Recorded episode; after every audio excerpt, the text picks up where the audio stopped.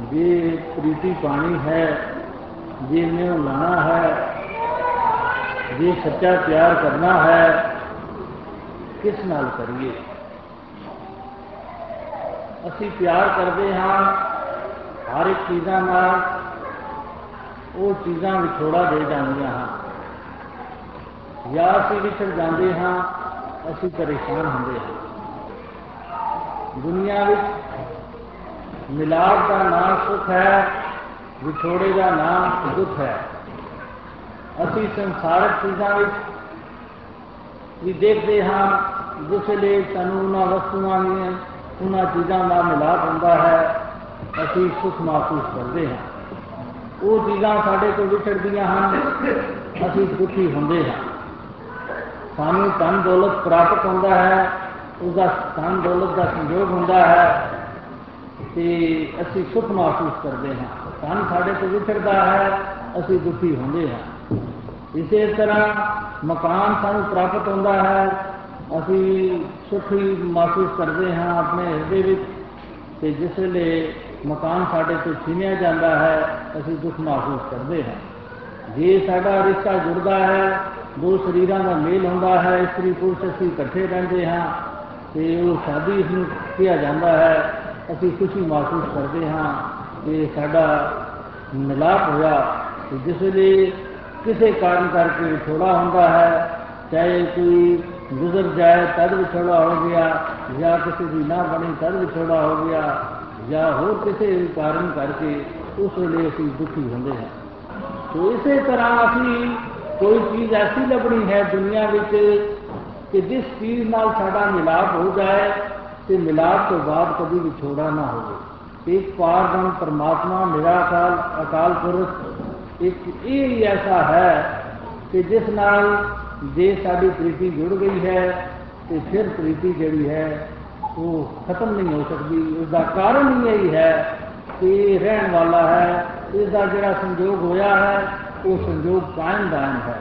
ਉਹ ਸੰਯੋਗ ਸਾਡੇ ਤੋਂ ਪਰੇ ਨਹੀਂ ਹੋ ਸਕਦਾ, ਉਹ ਵਿਯੋਗ ਵਿੱਚ ਨਹੀਂ ਤਬਦੀਲ ਹੋ ਸਕਦਾ। ਉਹ ਜਿਹੜਾ ਸੁਖ ਪ੍ਰਾਪਤ ਹੋਇਆ ਹੈ, ਦੁੱਖ ਦੀ ਸੂਰਤ ਨਹੀਂ ਇਖਤਿਆਰ ਕਰ ਸਕਦਾ। ਕਿਉਂਕਿ ਐਸਾ ਮੇਲ ਹੈ ਜਿਹੜਾ ਕਦੀ ਵੀ ਵਿਛੋੜੇ ਦੀ ਸ਼ਕਲ ਵਿੱਚ ਸਾਡੇ ਸਾਹਮਣੇ ਪ੍ਰਗਟ ਨਹੀਂ ਹੋ ਸਕਦਾ। ਤੋ ਇਸੇ ਕਰਕੇ ਹੀ ਜਿਤਨੇ ਮਹਾਪੁਰਸ਼ ਸਾਨੂੰ ਪ੍ਰੇਰਣਾ ਦਿੰਦੇ ਆਏ ਪਹਿਲੇ ਵੀ, ਉਹ ਵੀ ਇਹ ਕੁਝ ਕਹਿੰਦੇ ਰਹੇ ਕਿ ਤੁਸੀਂ ਆਤਮਾ ਨੂੰ ਪਰਮਾਤਮਾ ਨਾਲ ਲਾਓ। ਜਿਸ ਜਿਸ ਨਾਲ ਜਿਹੜਾ ਮਿਲਾਪ ਜਿਹੜਾ ਹੈ, ਉਹ ਹਮੇਸ਼ਾ ਵਾਸਤੇ ਤੁਹਾਡਾ ਮਿਲਾਪ ਕਾਇਮ ਰਹੇ। ਅਸੀਂ ਸੰਸਾਰ ਵਿੱਚ ਹੋਰ ਚੀਜ਼ਾਂ ਨਾਲ ਵੀ ਪ੍ਰੀਤਾਂ ਪਾਉਂਦੇ ਹਾਂ, ਲੇਕਿਨ ਸੰਤਾ ਯੋਗ ਕਿਹੜੀ ਪ੍ਰੀਤੀ ਹੈ? ਉਹ ਪ੍ਰੀਤੀ ਹੋਈ ਹੈ ਕਿ ਅਸੀਂ ਸਤਿਗੁਰ ਦੇ ਚਰਨਾਂ ਤੇ, ਮਹਾਪੁਰਸ਼ਾਂ ਦੇ ਚਰਨਾਂ ਤੇ ਗਿਰ ਤੇ ਇਹ ਪਾਰਬ੍ਰਹਮ ਪਰਮਾਤਮਾ ਨੂੰ ਪ੍ਰਾਪਤ ਕਰ ਲਈਏ। ਇਹੋ ਜੀ ਵਧੀਆ, ਇਹੋ ਜੀ ਸ਼ਾਨਦਾਰ, ਇਹੋ ਜੀ ਚੰਤਾ ਯੋਗ ਪ੍ਰੀਤੀ ਹੋਰ ਦੁਨੀਆ ਵਿੱਚ ਕੋਈ ਵੀ ਲਿਖੀ ਹੋਈ। ਹੋਰ ਦੁਨੀਆ ਦੇ ਸਾਰੇ ਸਬੰਧ ਜਿਹੜੇ ਹਨ, ਬੜੇ ਅੱਛੇ ਦੱਸੇ ਗਏ ਹਨ। ਇਸਤਰੀ ਪੁਰਸ਼ ਦੀ ਪ੍ਰੀਤੀ ਵੀ ਦੱਸੀ ਗਈ ਹੈ ਪੁੱਤਰ ਔਰ ਮਾਂ ਦੀ ਪ੍ਰੀਤੀ ਵੀ ਦੱਸੀ ਗਈ ਹੈ ਹੋਰ ਜਾਨਵਰਾਂ ਦੀਆਂ ਪ੍ਰੀਤੀਆਂ ਵੀ ਸਾਡੇ ਗ੍ਰੰਥਕਾਰਾਂ ਨੇ ਬੜੇ ਸੋਹਣੇ ਤਰੀਕਿਆਂ ਨਾਲ ਦਸੀਆਂ ਹਨ ਚੰਦ ਔਰ ਚਕੋਰ ਦੀ ਪ੍ਰੀਤੀ ਹੈ ਔਰ ਇਸੇ ਤਰ੍ਹਾਂ ਪਰਵਾਨੇ ਔਰ ਸਮਾਂ ਦੀ ਪ੍ਰੀਤੀ ਹੈ ਔਰ ਇਸੇ ਤਰ੍ਹਾਂ ਫੁੱਲ ਔਰ ਘੋੜੇ ਦੀ ਪ੍ਰੀਤੀ ਹੈ ਤਰ੍ਹਾਂ ਤਰ੍ਹਾਂ ਦੀ ਪ੍ਰੀਤਾਂ ਕੁਦਰਤੀ ਪ੍ਰੀਤਾਂ ਵੀ ਗਿਣ ਕੇ ਦਸੀਆਂ ਹਨ ਲੇਕਿਨ ਜੋ ਇਸ ਪਾਰਬ੍ਰਹਮ ਪਰਮਾਤਮਾ ਔਰ ਇਸ ਆਤਮਾ ਦੀ ਪ੍ਰੀਤੀ ਹੈ, ਉਸ ਪ੍ਰੀਤੀ ਦਾ ਦੇ ਨਾਲ ਦਾ ਹੋਰ ਕਿਸੇ ਨਾਲ ਮਹੱਤਤਾ ਨਹੀਂ ਦੱਸੀ ਗਈ, ਹੋਰ ਕਿਸੇ ਦੇ ਨਾਲ ਉਹਦੇ ਬਰਾਬਰ ਨਹੀਂ ਦੱਸਿਆ ਗਿਆ ਕਿ ਹੋਰ ਪ੍ਰੀਤਾਂ ਇਸ ਦੀ ਬਰਾਬਰੀ ਕਰ ਸਕਦੀਆਂ ਹਨ। ਤੇ ਧੰਨ ਉਹ ਹੀ ਪ੍ਰੀਤੀ ਹੈ ਜਿਹੜੀ ਸਤਿਗੁਰ ਦੇ ਚਰਨਾਂ ਤੇ ਸਾਡਾ ਮਸਤਕ ਝੁਕੇ ਔਰ ਸਾਡੀ ਆਤਮਾ ਜਿਹੜੀ ਹੈ ਇਹ ਪਰਮਾਤਮਾ ਨਾਲ ਮਿਲ ਜਾਏ। ਕਰੋੜਾਂ ਜਪ ਕਰਨੇ, ਕਰੋੜਾਂ ਤਪ ਕਰਨੇ ਕਰੋੜਾਂ ਹੋਰ ਤਰ੍ਹਾਂ ਤਰ੍ਹਾਂ ਦੇ ਸਾਧਨ ਕਰਨੇ ਤੋ ਇਹਨਾਂ ਸਾਰਿਆਂ ਦਾ ਮਤਲਬ ਸਾਨੂੰ ਮਹਾਤਮ ਇੱਕ ਕਿਸਮ ਦਾ ਮਿਲ ਜਾਂਦਾ ਹੈ। ਜੇ ਅਸੀਂ ਐਸੇ ਮਹਾਤਮਾ, ਐਸੇ ਮਹਾਪੁਰਸ਼ ਦੀ ਸ਼ਰਨ ਸਾਨੂੰ ਪ੍ਰਾਪਤ ਹੋ ਜਾਂਦੀ ਹੈ, ਤੇ ਫਿਰ ਤੇ ਸਾਨੂੰ ਜੇ ਐਸੇ ਵਡਭਾਗੀ ਮਹਾਪੁਰਸ਼ਾਂ ਨੂੰ ਮਿਲ ਜਾਂਦੇ ਹਨ, ਤੇ ਫਿਰ ਅਸੀਂ ਮਾਨੋ ਸਾਰੇ ਸਾਡੇ ਜਪ ਵੀ ਹੋ ਗਏ, ਤਪ ਵੀ ਹੋ ਗਏ ਹੋਰ ਤਰ੍ਹਾਂ ਤਰ੍ਹਾਂ ਦੀਆਂ ਆਰਾਧਨਾ ਵੀ ਹੋ ਗਈਆਂ। ਦੁਨੀਆ ਅੱਜ ਜਿਨ੍ਹਾਂ ਚੀਜ਼ਾਂ ਨੂੰ ਬੜੀ ਮਹੱਤਤਾ ਦਿੰਦੀ ਹੈ, ਉਹ ਇਹ ਸਾਡੇ ਧਰਮ ਗ੍ਰੰਥ ਇਹ ਇਸੇ ਪਾਸੇ ਪੜਦੇ ਹਨ ਕਿ ਤੁਸੀਂ ਬਜਾਏ ਉਹ ਜਪ ਤਪ ਔਰ ਨਿਯਮ ਔਰ ਤਰ੍ਹਾਂ ਤਰ੍ਹਾਂ ਦੇ ਕਰਮ ਕਾਂਡ ਕਰਨ ਦੇ ਤੁਸੀਂ ਸੁਖੈਨ ਤਰੀਕਾ ਅਖਤਿਆਰ ਕਰੋ। ਤੁਸੀਂ ਸੁਖੱਲੇ ਹੀ ਇੱਕ ਜਿਸ ਮਹਾਪੁਰਖ ਕੋਲ ਇਹ ਦਾਤ ਹੈ ਉਹ ਦਾਤ ਪ੍ਰਾਪਤ ਕਰਨ ਦੀ ਕੋਸ਼ਿਸ਼ ਕਰੋ। ਇਹ ਨਹੀਂ ਕਿ ਅਸੀਂ ਜਿਸ ਤਰ੍ਹਾਂ ਅਸੀਂ ਤੇ ਕਠਿਨ ਰਸਤੇ ਅਪਣਾਉਣ ਦੀ ਕੋਸ਼ਿਸ਼ ਕਰਦੇ ਹਾਂ। ਜੇ ਸਾਨੂੰ ਅੱਜ ਭੁੱਖ ਲੱਗੀ ਹੈ ਤੇ ਅਸੀਂ ਹੁਣ ਇਹ ਕਿਸੇ ਕੋਲੋਂ ਸੁਣ ਲਈਏ ਜਾਂ ਪੜ੍ਹ ਲਈਏ ਕਿ ਆਟਾ, ਆਟੇ ਨਾਲ ਰੋਟੀ ਬਣਦੀ ਹੈ ਤੇ ਆਟਾ ਪ੍ਰਾਪਤ ਕਰਨ ਦਾ ਸਾਧਨ ਵੀ ਸਾਨੂੰ ਕਿਧਰੋਂ ਪਤਾ ਲੱਗ ਜਾਏ ਕਿ ਆਟਾ ਕਿਸ ਤਰ੍ਹਾਂ ਬਣਦਾ ਹੈ, ਕਿਸ ਤਰ੍ਹਾਂ ਮਿਲਦਾ ਹੈ। ਕੋਈ ਸਾਨੂੰ ਦੱਸ ਦੇਵੇ ਕਿ ਕੁਝ ਦਾਣੇ ਜ਼ਮੀਨ ਵਿੱਚ ਬੀਜੇ ਜਾਂਦੇ ਹਨ, ਉਹ ਫਿਰ ਪੌਦੇ ਦੀ ਸ਼ਕਲ ਵਿੱਚ ਬਾਹਰ ਆਉਂਦੇ ਹਨ, ਫਿਰ ਉਹਨਾਂ ਨੂੰ ਪਾਣੀ ਲੱਗਦਾ ਹੈ, ਫਿਰ ਸਿੱਟਾ ਲੱਗਦਾ ਹੈ, ਫਿਰ ਉਹ ਸਿੱਟਾ ਪੱਕਦਾ ਹੈ, ਸਿੱਟਾ ਪੱਕਣ ਤੋਂ ਬਾਅਦ ਉਹਨੂੰ ਝਾੜਿਆ ਜਾਂਦਾ ਹੈ, ਝਾੜਨ ਤੋਂ ਬਾਅਦ ਉਹ ਫਿਰ ਉਹ ਦਾਣੇ ਸੁਕਾਏ ਜਾਂਦੇ ਹਨ, ਫਿਰ ਚੱਕੀ ਵਿੱਚ ਪੀਠੇ ਜਾਂਦੇ ਹਨ, ਔਰ ਫਿਰ ਉਸ ਦੀ ਅਸੀਂ ਰੋਟੀ ਬਣਾ ਕੇ ਖਾ ਸਕਦੇ ਹਾਂ। ਤੇ ਕੋਈ ਸਾਨੂੰ ਇਤਨੀ ਲੰਬੀ ਚੌੜੀ ਕੋਈ ਕਹਾਣੀ ਸੁਣਾ ਦੇਵੇ, ਕਿਆ ਸਾਡਾ ਪੇਟ ਇਸ ਕਹਾਣੀ ਨਾਲ ਰੱਜ ਜਾਏਗਾ? ਇਸ ਕਹਾਣੀ ਨਾਲ ਸਾਡਾ ਪੇਟ ਨਹੀਂ ਰੱਜਣਾ ਜਿਹੜੀ ਸਾਨੂੰ ਅੱਜ ਭੁੱਖ ਲੱਗੀ ਹੈ, ਉਹ ਅੱਜ ਦੇ ਆਟੇ ਨਾਲ, ਜਿਹੜਾ ਸਾਨੂੰ ਮਾਰਕੀਟ ਵਿੱਚੋਂ ਮਿਲ ਸਕਦਾ ਹੈ, ਜਿਹੜਾ ਸਾਨੂੰ ਪ੍ਰਾਪਤ ਹੋ ਸਕਦਾ ਹੈ, ਉਸੇ ਨਾਲ ਹੀ ਸਾਡੀ ਭੁੱਖ ਦੂਰ ਹੋ ਸਕਦੀ ਹੈ। ਇਹ ਨਹੀਂ ਕਿ ਅਸੀਂ ਲੰਬੇ ਚੌੜੇ ਪ੍ਰੋਗਰਾਮ ਸੁਣ ਲਈਏ ਤੇ ਅਸੀਂ ਰੱਜ ਜਾਵਾਂਗੇ। ਇਹ ਵਿੱਚ ਕੋਈ ਸ਼ੱਕ ਨਹੀਂ, ਉਸੇ ਤਰ੍ਹਾਂ ਹੀ ਉਹ ਕਣਕ ਪੈਦਾ ਹੁੰਦੀ ਹੈ। ਲੇਕਿਨ ਉਸ ਵਾਸਤੇ ਬੜਾ ਸਮਾਂ ਸਾਨੂੰ ਵੇਟ ਕਰਨੀ ਪਏਗੀ। ਉਸ ਵੇਟ ਕਰਨ ਦੀ ਬਜਾਏ ਅਸੀਂ ਹੁਣ ਹੀ ਬਾਜ਼ਾਰ ਵਿੱਚ ਜਾਂਦੇ ਹਾਂ, ਹਾਜ਼ਰ ਮਾਰਕੀਟ ਵਿੱਚੋਂ ਉਹ ਆਟਾ ਲੈ ਕੇ, ਰੋਟੀ ਬਣਾ ਕੇ ਖਾ ਲੈਂਦੇ ਹਾਂ। ਸਾਨੂੰ ਉਸ ਗੱਲ ਵਾਸਤੇ ਸੋਚਣ ਦੀ ਜ਼ਰੂਰਤ ਹੀ ਨਹੀਂ ਪੈਂਦੀ। ਅਸੀਂ ਆਸਾਨ ਤੋਂ ਆਸਾਨ ਕੰਮ ਅੱਜ ਦੁਨੀਆ ਅਪਣਾਉਣਾ ਚਾਹੁੰਦੀ ਹੈ। ਆਸਾਨੀਆਂ ਵਿੱਚ ਹੋਰ ਵਾਅਦਾ ਕਰਨਾ ਚਾਹੁੰਦੀ ਹੈ ਕਿ ਸਿੱਧੇ ਕੰਮ ਜਿਹੜੇ ਹਨ, ਬਹੁਤ ਆਸਾਨ ਹੋ ਜਾਣ। ਅੱਜ ਅਸੀਂ ਸਫ਼ਰ ਕਰਦੇ ਹਾਂ ਤੇ ਹੁਣ ਹਿੰਦੁਸਤਾਨ ਤੋਂ ਇੱਥੇ ਆਉਣ ਵਾਸਤੇ ਚੰਦ ਘੰਟੇ ਲੱਗਦੇ ਹਨ ਤੇ ਇਨਸਾਨ ਹਲੇ ਵੀ ਸੰਤੁਸ਼ਟ ਨਹੀਂ, ਹਲੇ ਵੀ ਕਹਿੰਦਾ ਹੈ ਕਿ ਮਿੰਟ ਹੀ ਲੱਗਣੇ ਚਾਹੀਦੇ ਹਨ। ਤੇ ਇਸੇ ਤਰ੍ਹਾਂ ਅਸੀਂ ਵੱਧਦੇ ਜਾਂਦੇ ਹਾਂ, ਹੋਰ ਹਰ ਇੱਕ ਪਾਸੇ ਸਾਨੂੰ ਜੇ ਕੋਈ ਘਰ ਦੇ ਕੰਮਕਾਰਾਂ ਦੀਆਂ ਮਸ਼ੀਨਾਂ ਦੇਖੀਦਾ ਹੈ ਉਸ ਵਿੱਚ ਵੀ ਇੱਕ ਚਾਹੀਦਾ ਹੈ ਕਿ ਐਸੀਆਂ ਹੀ ਮਸ਼ੀਨਾਂ ਹੋਣੀਆਂ ਹੋਣੀਆਂ ਚਾਹੀਦੀਆਂ ਹਨ ਜਿਹੜਾ ਸਾਰਾ ਕੰਮ ਕਰਕੇ ਸਾਨੂੰ ਉਸ ਦੀ ਦੇਖਭਾਲ ਵੀ ਨਾ ਕਰਨੀ ਪਵੇ। ਅਸੀਂ ਉਸ ਪਾਸੇ ਤੇ ਬੜੇ ਆਸਾਨ ਤੋਂ ਆਸਾਨ ਤਰੀਕੇ ਲੱਭਣ ਦੀ ਕੋਸ਼ਿਸ਼ ਕਰਦੇ ਹਾਂ। ਲੇਕਿਨ ਜਿੱਥੇ ਪਰਮਾਰਥ ਦੀ ਗੱਲ ਆ ਜਾਏ, ਉੱਥੇ ਅਸੀਂ ਉਹ ਪੁਰਾਤਨ ਗੱਲਾਂ ਕਰਨ ਲੱਗ ਜਾਂਦੇ ਹਾਂ ਕਿ ਸਾਡੇ ਬਾਪ ਦਾਦਾ ਉਹ ਵੀ ਪਾਠ ਪੂਜਾ ਕਰਦੇ ਰਹੇ, ਅਸੀਂ ਵੀ ਪਾਠ ਪੂਜਾ ਕਰਦੇ ਰਵਾਂਗੇ ਇਸੇ ਤਰੀਕੇ ਨਾਲ ਸਾਡੀ ਮੁਕਤੀ ਹੋਣੀ ਹੈ। ਹਾਲਾਂਕਿ ਉਹਨਾਂ ਬਜ਼ੁਰਗਾਂ ਜਿਤਨਿਆਂ ਨੂੰ ਅਸੀਂ ਬਾਣੀ ਪੜ੍ਹਦੇ ਹਾਂ, ਉਹਨਾਂ ਕਿਧਰੇ ਸਾਨੂੰ ਇਹ ਪ੍ਰੇਰਣਾ ਨਹੀਂ ਦਿੱਤੀ ਕਿ ਤੁਸੀਂ ਕੋਈ ਪਾਠ ਕਰਕੇ, ਤੁਸੀਂ ਕੋਈ ਪੂਜਾ ਕਰਕੇ, ਤੁਸੀਂ ਕੋਈ ਹੋਰ ਤਪੱਸਿਆ ਕਰਕੇ ਕੁਝ ਪ੍ਰਾਪਤ ਕਰ ਲਓਗੇ। ਇਸ ਤਰ੍ਹਾਂ ਦਾ ਕੋਈ ਵੀ ਸਾਨੂੰ ਉਦਾਹਰਣ ਨਹੀਂ ਮਿਲਦਾ। ਲੇਕਿਨ ਫਿਰ ਵੀ ਅਸੀਂ ਮਨ ਮਰਜ਼ੀ ਨਾਲ ਉਹ ਹੀ ਕਰਮਾਂ ਨੂੰ ਅਪਣਾ ਰਹੇ ਹਾਂ।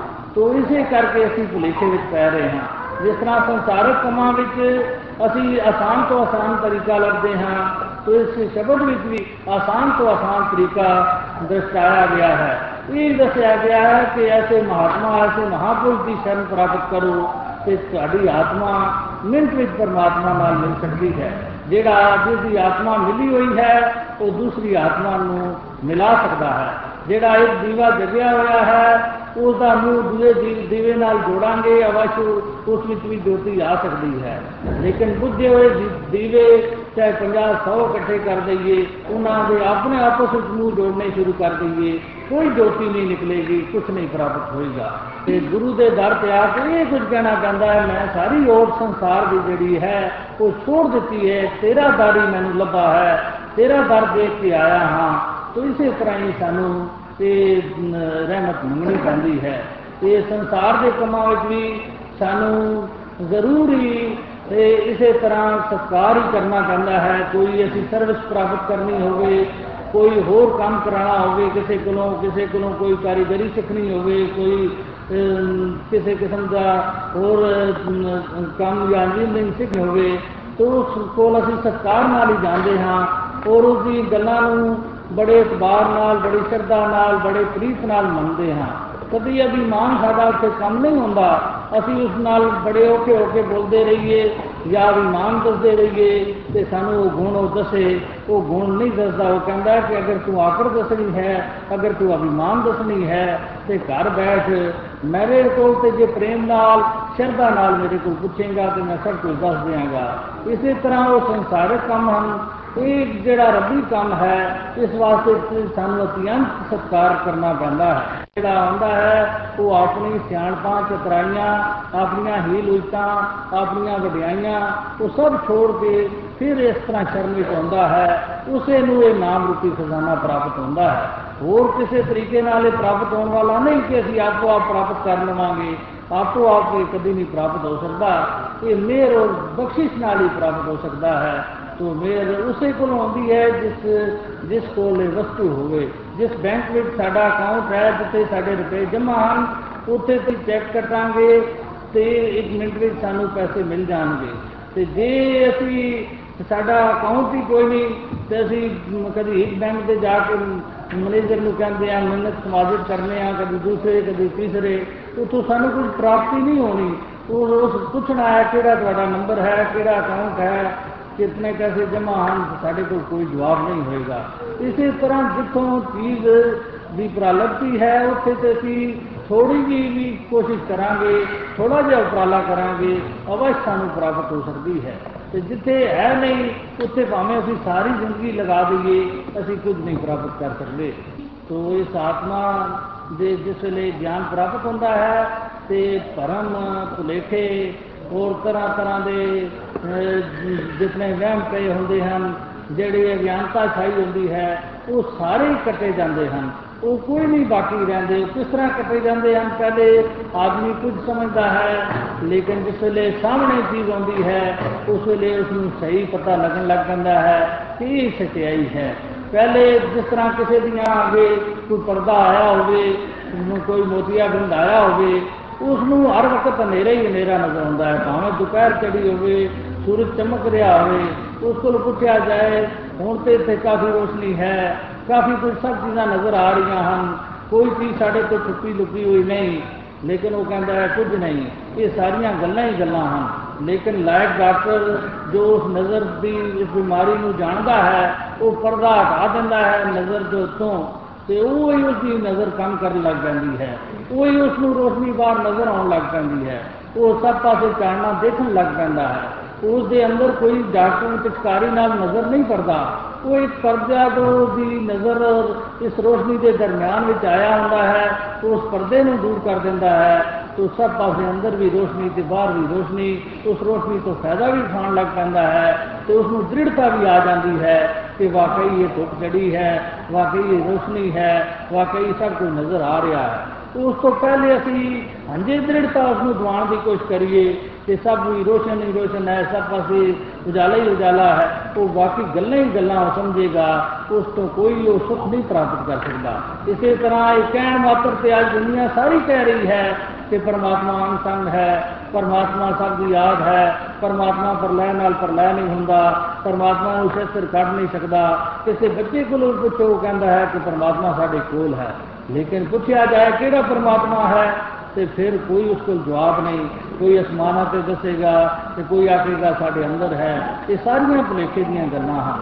ਇਹ ਗਿਆਨ ਅੰਜਨ ਜਿਸ ਵੇਲੇ ਮਿਲਦਾ ਹੈ, ਗਿਆਨ ਪ੍ਰਾਪਤ ਹੁੰਦਾ ਹੈ, ਤੇ ਆਤਮਾ ਮਾਨੋ ਇੱਕ ਸੁੱਤੀ ਹੋਈ ਜਾਗ ਜਾਂਦੀ ਹੈ, ਜਿਹੜੀ ਪਹਿਲੀ ਮਾਇਆ ਦੇ ਮੱਧ ਵਿੱਚ ਸੁੱਤੀ ਪਈ ਹੁੰਦੀ ਹੈ, ਫਿਰ ਦੀ ਜਾਗਰਤ ਅਵਸਥਾ ਆ ਜਾਂਦੀ ਹੈ। ਜਿਸ ਵੇਲੇ ਸੁੱਤਿਆਂ ਹੋਇਆ ਸਾਨੂੰ ਕੁਝ ਵੀ ਪਿਆ ਹੁੰਦਾ ਹੈ, ਕੋਲ ਕੋਈ ਸਾਡੀ ਜੇਬ ਕੱਟ ਰਿਹਾ ਹੈ, ਕੋਈ ਸਾਡੇ ਘਰੋਂ ਚੁੱਕ ਕੇ ਲੈ ਜਾ ਰਿਹਾ ਹੈ, ਚੀਜ਼ਾਂ ਸਾਨੂੰ ਕੋਈ ਪਤਾ ਨਹੀਂ। ਲੇਕਿਨ ਜਿਸ ਵੇਲੇ ਅਸੀਂ ਜਾਗਦੇ ਹੁੰਦੇ ਹਾਂ, ਅਸੀਂ ਕਿਸੇ ਨੂੰ ਤੀਲਾ ਨਹੀਂ ਚੁੱਕਣ ਦਿੰਦੇ। ਇਸੇ ਤਰ੍ਹਾਂ ਜੇ ਸਾਡੀ ਆਤਮਾ ਜਾਗਦੀ ਹੈ, ਤੇ ਜਾਗਰਤ ਅਵਸਥਾ ਵਿੱਚ ਤੇ ਅਸੀਂ ਸਹੀ ਸਮਝ ਸਕਦੇ ਹਾਂ ਕਿ ਸਾਡੀ ਆਤਮਾ ਕਿਹੜੀ ਹੈ, ਸਾਡਾ ਪਰਮਾਤਮਾ ਕਿਹੜਾ ਹੈ, ਔਰ ਕਿਹੜਾ ਰਹਿਣ ਵਾਲਾ ਹੈ, ਕਿਹੜਾ ਸਾਡਾ ਸਹਾਰਾ ਹੈ। ਤੇ ਜਦ ਤੱਕ ਅਸੀਂ ਇਸ ਮਾਇਆ ਦੇ ਮੱਧ ਵਿੱਚ ਸੁੱਤੇ ਹੋਏ ਹਾਂ, ਤਦ ਤੱਕ ਤੇ ਅਸੀਂ ਜਿਸ ਤਰ੍ਹਾਂ ਸੁੱਤੇ ਹੋਇਆ ਅਸੀਂ ਜੋ ਸੁਪਨਾ ਸਾਨੂੰ ਆ ਰਿਹਾ ਹੁੰਦਾ ਹੈ, ਅਸੀਂ ਉਸੇ ਨੂੰ ਸੱਚ ਮੰਨਦੇ ਹੁੰਦੇ ਹਾਂ। ਜੇ ਸੁਪਨੇ ਵਿੱਚ ਅਸੀਂ ਕੋਈ ਬੜੇ ਵੱਡੇ ਸੇਠ ਬਣੇ ਹੋਏ ਹਾਂ, ਤੇ ਅਸੀਂ ਇਹ ਸਮਝਦੇ ਹਾਂ ਕਿ ਸੱਚ ਹੀ ਗੱਲ ਹੈ ਕਿ ਜਿਹੜੀ ਅਸੀਂ ਸੇਠ ਹਾਂ। ਚਾਹੇ ਅਸੀਂ ਜਿਸ ਵੇਲੇ ਸਾਨੂੰ ਜਾਗਰਤ ਅਵਸਥਾ ਮਿਲਦੀ ਹੈ, ਸਾਨੂੰ ਪਤਾ ਲੱਗਦਾ ਹੈ ਕਿ ਮੈਂ ਤੇ ਮਾਮੂਲੀ ਕਲਰਕ ਹਾਂ, ਮਾਮੂਲੀ ਇੱਕ ਕੰਮ ਕਰਨ ਵਾਲਾ ਹਾਂ। ਲੇਕਿਨ ਉਸ ਅਵਸਥਾ ਨੂੰ ਅਸੀਂ ਬੁਲਾਉਣਾ ਚਾਹੀਏ, ਜਿਹੜੀ ਉਹ ਸਵਪਨ ਦੀ ਅਵਸਥਾ ਹੈ, ਜਿਹੜੀ ਸਜਾਈ ਸਾਨੂੰ ਉਸ ਵੇਲੇ ਨਜ਼ਰ ਆ ਰਹੀ ਹੈ। ਉਹ ਸਜਾਈ ਝੂਠ ਹੈ, ਕਿਉਂਕਿ ਉਹ ਐਵੇਂ ਬਨਾਵਟ ਜਿਹੀ ਸੀ। ਇਸੇ ਤਰ੍ਹਾਂ ਇਹ ਜਾਗਰਤ ਅਵਸਥਾ ਵਿੱਚ ਜੋ ਸਹੀ ਗੱਲ ਹੋਵੇ, ਉਹ ਹੀ ਸਾਨੂੰ ਅਨੁਭਵ ਹੋ ਸਕਦੀ ਹੈ। ਇਸੇ ਤਰ੍ਹਾਂ ਇਹ ਸਾਡੀ ਆਤਮਾ ਦਾ ਵੀ ਇਸੇ ਤਰ੍ਹਾਂ ਦੀ ਗੱਲ ਹੈ। ਜੇ ਆਤਮਾ ਇਸ ਮਾਇਆ ਦੇ ਮੱਧ ਵਿੱਚ ਸੁੱਤੀ ਹੋਈ ਹੈ, ਤੇ ਫਿਰ ਤੇ ਇਸ ਨੂੰ ਸੰਸਾਰ ਦੀਆਂ ਚੀਜ਼ਾਂ ਹੀ ਸੱਚ ਨਜ਼ਰ ਆਉਣਗੀਆਂ। ਫਿਰ ਤੇ ਇਹ ਨਜ਼ਰ ਆਏਗਾ ਕਿ ਪੁੱਤਰ ਸੱਚ ਹਨ, ਧੀਆਂ ਸੱਚ ਹਨ, ਮਕਾਨ ਸੱਚ ਹੈ, ਇਹ ਦੁਨੀਆ ਸੱਚ ਹੈ, ਇਹ ਕੋਈ ਸਿਰਫ ਸੱਚ ਹੈ। ਲੇਕਿਨ ਜੇ ਅਸੀਂ ਇਸ ਤੋਂ ਅਗਾਂਹ ਚੱਲ ਕੇ ਗੁਰੂ ਦੀ ਸ਼ਰਨ ਪ੍ਰਾਪਤ ਕਰੀਏ, ਇਹ ਨਾਮ ਪ੍ਰਾਪਤ ਹੋਵੇ, ਫਿਰ ਇਹ ਪਤਾ ਲੱਗਦਾ ਹੈ ਕਿ ਇਹ ਸੱਚ ਨਹੀਂ, ਸੱਚ ਕੁਝ ਹੋਰ ਹੈ। ਆਦ ਸੱਚ ਜੁਗਾਦ ਸੱਚ, ਹੈ ਵੀ ਸੱਚ, ਨਾਨਕ ਹੋਸੀ ਵੀ ਸੱਚ। ਫਿਰ ਸਾਨੂੰ ਇਸ ਸੱਚ ਦੀ ਸੋਝੀ ਹੁੰਦੀ ਹੈ। ਜਦ ਤੱਕ ਕਿਸੇ ਚੀਜ਼ ਨੂੰ ਕਿਸੇ ਦੇਖਿਆ ਨਹੀਂ ਹੁੰਦਾ ਉਸ ਦਾ ਵਰਣਨ ਕਰਨਾ ਨਾਮੁਮਕਿਨ ਹੁੰਦਾ ਹੈ। ਇਹ ਮਹਾਪੁਰਸ਼ ਜਿਤਨਿਆਂ ਨੇ ਗਿਆਨ ਪ੍ਰਾਪਤ ਕੀਤਾ ਹੈ, ਉਹ ਇਹ ਦੱਸ ਸਕਦੇ ਹਨ ਕਿਤਨਾ ਅਥਾ ਹੈ, ਕਿਤਨਾ ਵੱਡਾ ਹੈ। ਕਿਤਨਾ ਅਪਰੰਪਾਰ ਹੈ ਜਿਹੜਾ ਇਸ ਗਿਆਨ ਨੂੰ, ਇਸ ਰੱਬ ਨੂੰ ਪ੍ਰਾਪਤ ਕਰ ਲੈਂਦਾ ਹੈ, ਉਸ ਦੀ ਇਹ ਹੀ ਮੰਗ ਹੁੰਦੀ ਹੈ ਕਿ ਮੇਰੀ ਸਤਿਗੁਰੂ ਨਾਲ ਬਣ ਆਵੇ, ਸਾਧ ਸੰਗਤ ਦੇ ਨਾਲ ਮੇਰੀ ਪ੍ਰੀਤੀ ਬਣੀ ਰਵੇ, ਮੈਂ ਇਸੇ ਨਾਲ ਜੁੜਿਆ ਰਵਾਂ, ਮੇਰਾ ਪਿਆਰ ਮੇਰੇ ਮਨ ਵਿੱਚ ਬਣਿਆ ਰਵੇ ਤੇ ਤੇਰੇ ਪੈਰਾਂ ਤੇ ਜਿਹੜਾ ਮਸਤਕ ਮੈਂ ਰੱਖਿਆ ਹੈ ਤੇ ਇਹ ਮੇਰਾ ਮਸਤਕ ਜਿਹੜਾ ਹੈ, ਮੱਥਾ ਜਿਹੜਾ ਹੈ ਝੁਕਿਆ ਰਵੇ।